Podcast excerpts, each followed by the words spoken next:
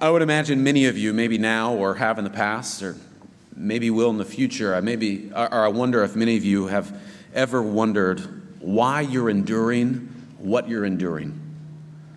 Why God seems to have you endure what you are presently going through or had gone through, maybe without any answers. You may ask God, why now? Why this, these circumstances now? What are you doing?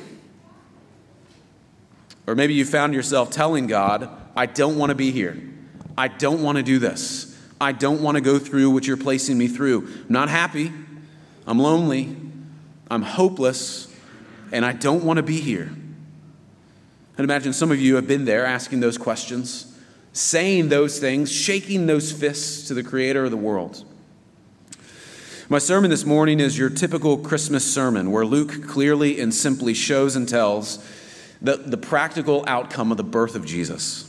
Where the thrust of Luke's book, if you'll remember from a couple of weeks ago, where he tells us why he's writing this particular book to these particular people, Luke is aiming to give those who have believed in the very gospel of Christ confidence in their very faith, guardrails as they pursue the rest of the world so that they can resolutely keep their feet on the ground and their face towards the heavens. Luke's book lays down tracks for you and I to roll on, sturdy, concrete feeling tracks that you travel with through your life, where you can have confidence in your faith, confidence in your hope, and confidence in your trust in Christ Jesus, where you, where you can battle the questions of what are you doing with the very confidence that you're going to the one who knows exactly what he's doing. We professed together earlier about the truths that we see from the Bible about Jesus. And the part of what is preached from the Bible about Christ is that he came to earth, was born a man, named Jesus, took to himself flesh. And that feature that we might think theologically about actually comes from the very verses here in Luke chapter 2. So I hope you'll see the glory of God according to his particular timing, his perfect timing, for the sake of man's salvation. We're reminded again and again in the scriptures that whatever it is God seems to be doing with us, it is him who knows exactly what he's doing. And in this case, he knew exactly what he was doing when he sent his son who would raise man up to, back to him. I hope you'll see a couple of things within this passage. I'm, I'm going to call them holy moments or holy manners or holy particular places, where this really is a holy account of something that seems so backwoods. It seems so out of place in the glory and magnificence of the Lord because it's all happening around a birth in, a, in what feels like a barn in a place that seems so obscure, yet it is, it is truly holy for us. I hope you see, first thing, that there is a holy moment happening here, a holy moment that God is accomplishing, where God shows us the magnificence of his perfect timing. Ironically, in God's perfect timing of delivering the Son of God to earth, was nowhere near the perfect time amongst the Israelites. They didn't even see it coming. You could imagine they would have lost hope. You could imagine they would have thought that the Messiah would be delivered would be delivered on the back of a triumphant horse, but here he finds his way in a manger. Think of think if you ever have a collection of other people who were to choose when God would send his Messiah. You'd probably pick other times in the Old Testament, under other circumstances. When we went through the book of or the collection of the 12, the minor prophets, you saw this desire from these prophets and people around them for the Messiah to be delivered. And none of them would have picked this even though it was spoken of very clearly in the scriptures. Like a thousand years before Jesus was born, Israel was the greatest kingdom in the Mediterranean world on that end of the land. Why wouldn't the Messiah be delivered then, when everything was awesome? David was reigning, Solomon would follow his reign. They had peace on the side from all the enemies around them. Emissaries were coming to them from Africa and from far east. The king's wisdom, think of it, was wanted by everyone in the world. That would have been a perfect time. Practically, it would have been so much better than our text setting, but not according to God's desire and God's revelation to them. Because at this particular time in our text, Israel was not united, they were divided. There was a north and a south, two kingdoms. But these weren't just two existing kingdoms with the world around them. The Assyrians were actually ruling over the people of the north, and the southerners lived like they were in exile. There was no true mighty kingdom of Israel anymore. They were owned and dominated by these Roman people who were pagan and gross and grotesque and awful. Yet it was at this particular time when God would send his son, even though they were a client state of Rome's oppression. If we lived, if you and I lived in the land of Canaan, the land of Israel, the land of Palestine, at the time of the birth of the Lord Jesus Christ, we'd be thinking, God, you have pagans ruling over us. What are you doing? Why are you allowing your people to be ruled like this? they weren't understanding what God was up to. They didn't care about what God was doing. These rulers that were over them were against God and they were against God's people. And you can imagine their fish shaking at the sky. Why are you allowing all this to happen to your own? These guys are awful. Yet, here in Luke, Luke the doctor, turned historian, precise in his account, actually delights, you can imagine him pinning this out, delights in telling his friend and these early Christians, and you and I today, guess, guess what words are coming next, how God would display his glory in sovereignty at the very birth of the Messiah. Guess how this would play out? He has the Roman emperor, the most powerful person in the world, and his regional representative, Quirinius, the governor of Syria. He has them actually do his bidding. I don't want to say dirty work, but that's a phrase that you and I do. God didn't have anyone do his dirty work, but he's having these two pagan rulers actually play out the revelation that he wanted from before all time. You can imagine these people, the characters of Israelites in this text, who may feel like pawns in the hands of the mighty power of the Roman Empire. And it's incredibly, and it's an incredibly efficient administration. But the fact that Caesar Augustus, the grandnephew of Julius Caesar himself, is actually just God's pawn to carry out God's will.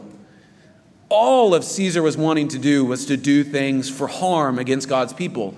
Yet see how God was using him for God's glory and these people's good. It's actually just God's pawn to carry out his will. Their times, or you can imagine, your time, is held patiently in the hands of a sovereign, glorious, powerful, planned God. We're here, God uses the most powerful empire on the earth to do his bidding because he rules over everything. Not just you or your people, but he even rules over everything.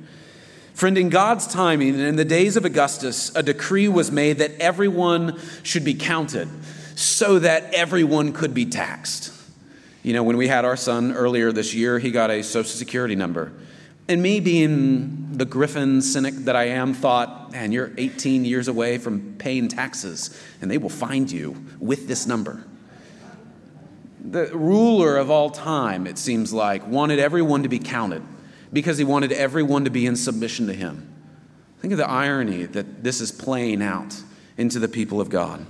In God's time, he would use this man, this process, these agents of recklessness to actually bring his perfect one to play.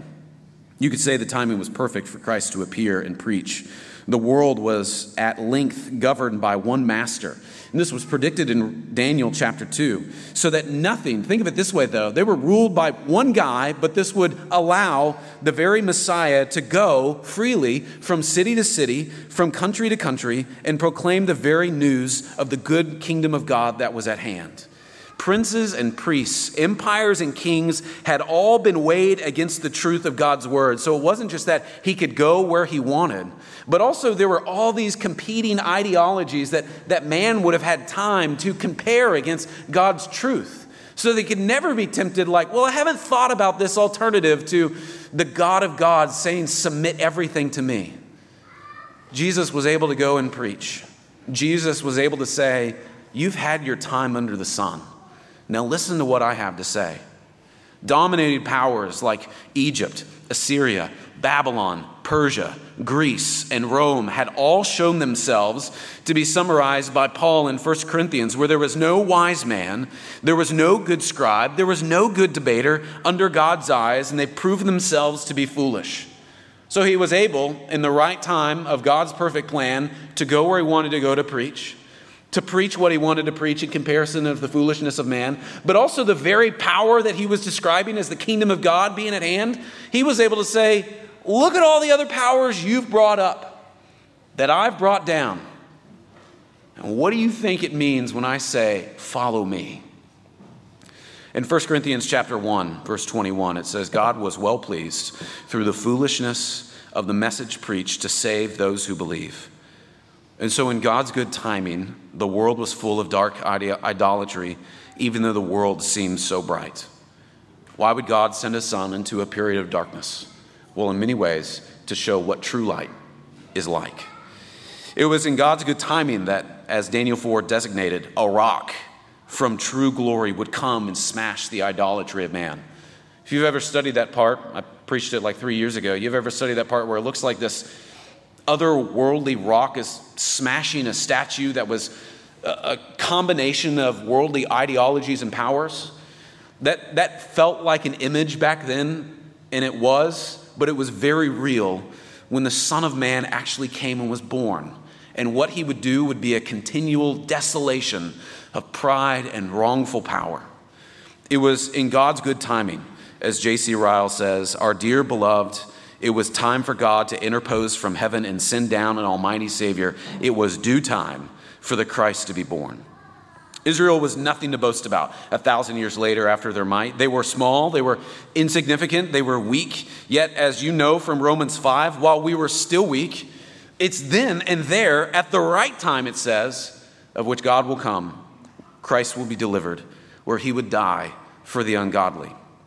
Friend, I, I hope this text, even in this part, this seemingly glossed over effect, actually serves as a resting of your soul in the midst of all the circumstances that God has gathered you to Himself through. On this particular morning, He's gathered us together to worship. In your particular Monday morning or Tuesday afternoon, He has gathered you at some point to see Himself through the various circumstances that you might find yourself in. But passages like this actually serve as a resting place that look at all of what God is doing, and He's not leaving you behind. Don't allow your soul to give way to worry or anxiety of the circumstances around you as if God's calendar needs your mark and input. Feel and understand and know this very holy moment. And that is how God always acts. He is never out of control.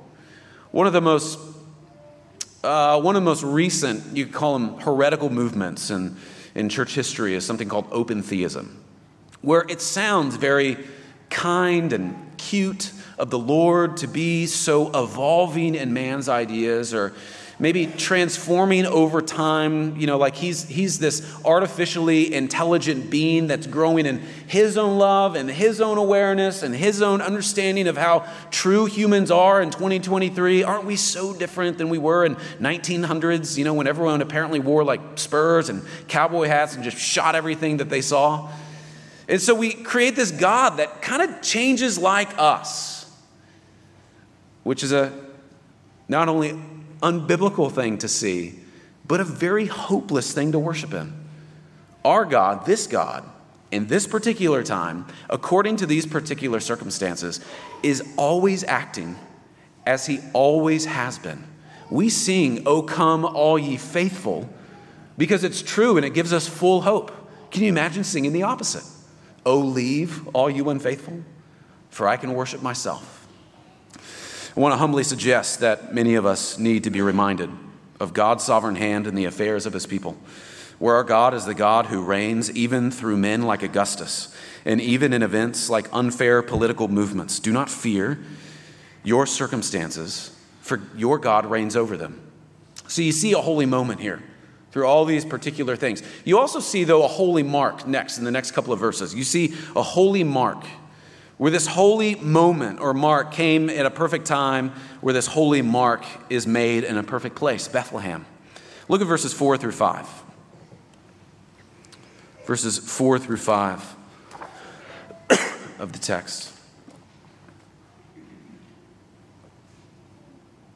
And Joseph went up from Galilee, from the house of Nazareth to Judea, to the city of David, which is called Bethlehem, because he was of the house of the lineage of David, to be registered with Mary, his betrothed, who was with child.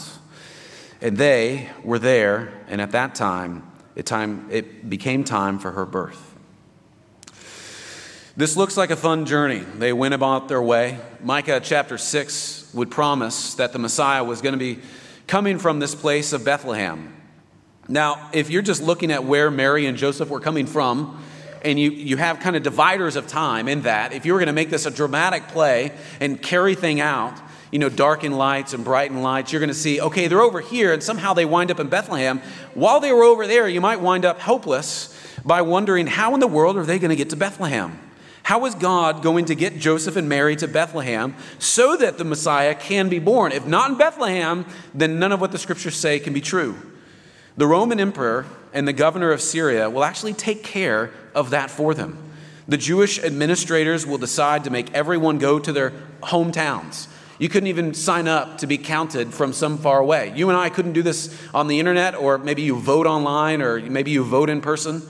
Uh, but here, they had to go to the very hometown where this one would have been carried out. It wasn't done in the way, and, and amazingly, this actually wasn't carried out in the rest of the empire like this.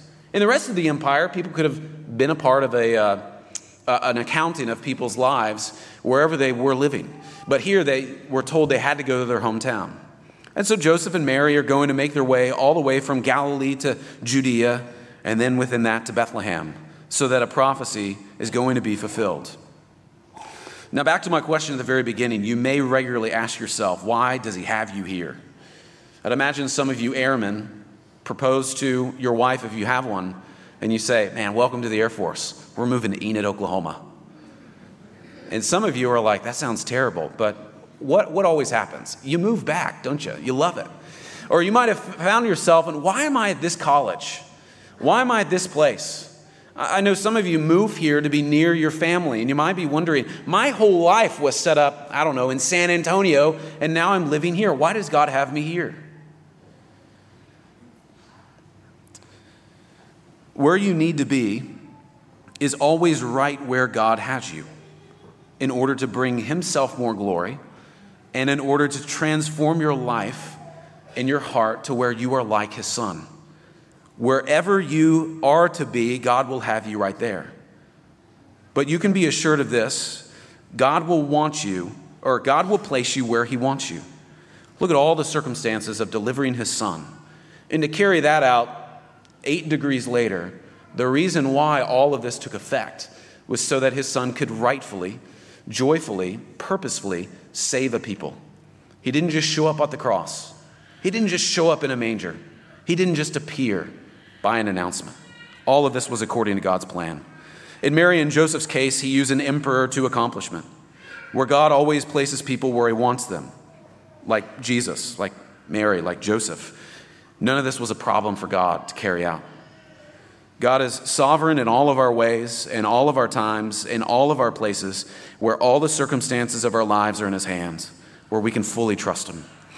J.C. Ryle has this quote from his commentary on this passage The overruling providence of God appears in the simple fact He orders all things in heaven and earth. He turns the hearts of kings whithersoever He will. He overruled the time when Augustus decreed the taxing. He directed the enforcement of the decree in such a way that Mary must need to be at Bethlehem when, quote, the days were accomplished that she should be delivered. Little did the haughty Roman emperor and his officer know that they were only instruments in the hands of God, the God of Israel, and they were only carrying out the eternal purposes of the King of Kings. Friends, you and I can trust God because of his character because of his timing, because of the way that he executes his goodwill towards his people. So you see a holy moment, you see a holy matter, but you finally see in this passage the holy manner of which God does all that he does here in our passage. Look at verses 6 through 7. And while they were there, the time came for her to give birth. And she gave birth to her firstborn son and wrapped him in swaddling clothes and laid him in a manger because there was no place for them in the inn. The manner of Jesus' birth, the context in which he was born, is absolutely shocking. You and I think about our God who has always ruled and reigned in heaven, will always rule and reign in heaven, exposes himself to his people through a holy word or a holy temple or a holy gathering. He uses things like incense and gold and power and things like lightning and storms to bestow his mightiness to the ends of the earth. And here, they're in a, they're in a backwater manger where Jesus came. But it reminds us of the greatness of God's very love to us in the gospel, where the character of God, the purity of his glory, the greatness of his grace is shown to us in the condescension and what we call the incarnation of Jesus himself. The gospel's message of Jesus has within it the truth that we have all rebelled. You and I have all rebelled against him, meaning Jesus. We have all rebelled. We have all shown wickedness towards him, God of God. And we have chosen a piece of fruit over him, and we have preferred to worship ourselves and our own dreams and our own ambition rather than him. And in order to rescue us, it is God who prepares his son to be born not in glory, but in this passage, humility. Not in a palace of gold and silver, but in the feeding trough of unclean animals not clothed in silk and beautiful baby garments, but wrapped up in clothes that have been stripped and wrapped around him to keep him warm in a manner of peasants. In other words, in this passage, we are seeing God humbling himself in the humbling of his son for the sake of those who have, we don't think we did, but we humbled ourselves by our own pride. This is the glorious picture of what God has done for his people in the gospel. Whatever it takes, God does. Whatever it, whatever it costs, God pays. Wherever he has to go, it is God who goes there. Whatever he has to bear, he bears on his own shoulders. The Savior, you see, from this passage, from this very moment of his birth, begins to personally experience the humiliation that we experience all the time because of our sin, although it wasn't because of anything that he did. He accepts this experience of humiliation because he is living for us in our place. So, every calamity that his people experience because of their sin, he experiences because of their sin. Every disappointment that his people experience because of their sin, he experiences because of their sin. Every rejection that his people experience, he experiences. Friends, Christ Jesus, born in humility, accepts your deserved consequence for sin and will continue to live in humiliation all his life so that, he, that so then he can crown that humiliating life by a humiliating death because of the greatness of God's love for his people who don't care anything about him. That's the gospel message from this passage. We see this displayed here. I was, I was telling the elders uh, in our elder meeting, um, we always kind of have someone gives a devotional, typically it's me. So I didn't want to work that hard, so I just did this passage and kind of talked to it. And even when I was studying for it and even talking about it, it is amazing where Luke starts us at the very beginning in this glorious portrayal of a holy temple. And then almost one episode later, the very King of Kings comes to be born in a trough. And it wouldn't stop there. He would be beleaguered, he would be rebuked, he would be pushed away, he would be denied by his own family and friends. He would even be lifted up, beaten, and crucified, and then laid in a tomb. In many ways, we have magnificent, beautiful, cute, like wooden outlines of what a manger scene might look. If anything, it is an illustration of one who was sent so that he would be crucified. For the very ones who are surrounding him in that inn. Friends, recognize the power that this passage displays. That God is holy in what he does, that God is holy in where he is, and that God is holy in how he does all of this, so that you may be lifted up, even as you brought yourself low. There's one last glorious thing, and I'll end with this, that I want you to see from this passage. I just want you to see the sheer irony of God's sovereignty displayed in the moment and mark and manner of Jesus' birth. It's not just the timing of the incarnation that's surprising. It's not just how God gets Mary and Joseph to the right place for the incarnation that's surprising. it is also the very manner, the method, the context of the incarnation which is so surprising, where God's power is actually displayed in the weakness that man has brought him in. And so you and I can respond to this in tremendous faith. We can respond to this in tremendous trust. We can respond to this in tremendous hope that the Son who came like this, it is promised, will come again. So that you and I, when we wander around wondering the circumstances of our life, shaking our fists at the sky, going, Why are we doing what we're doing? Why are we where we are? We can continue to look at the one who has us, holds us, and keeps us, and promises to come again. Let's pray.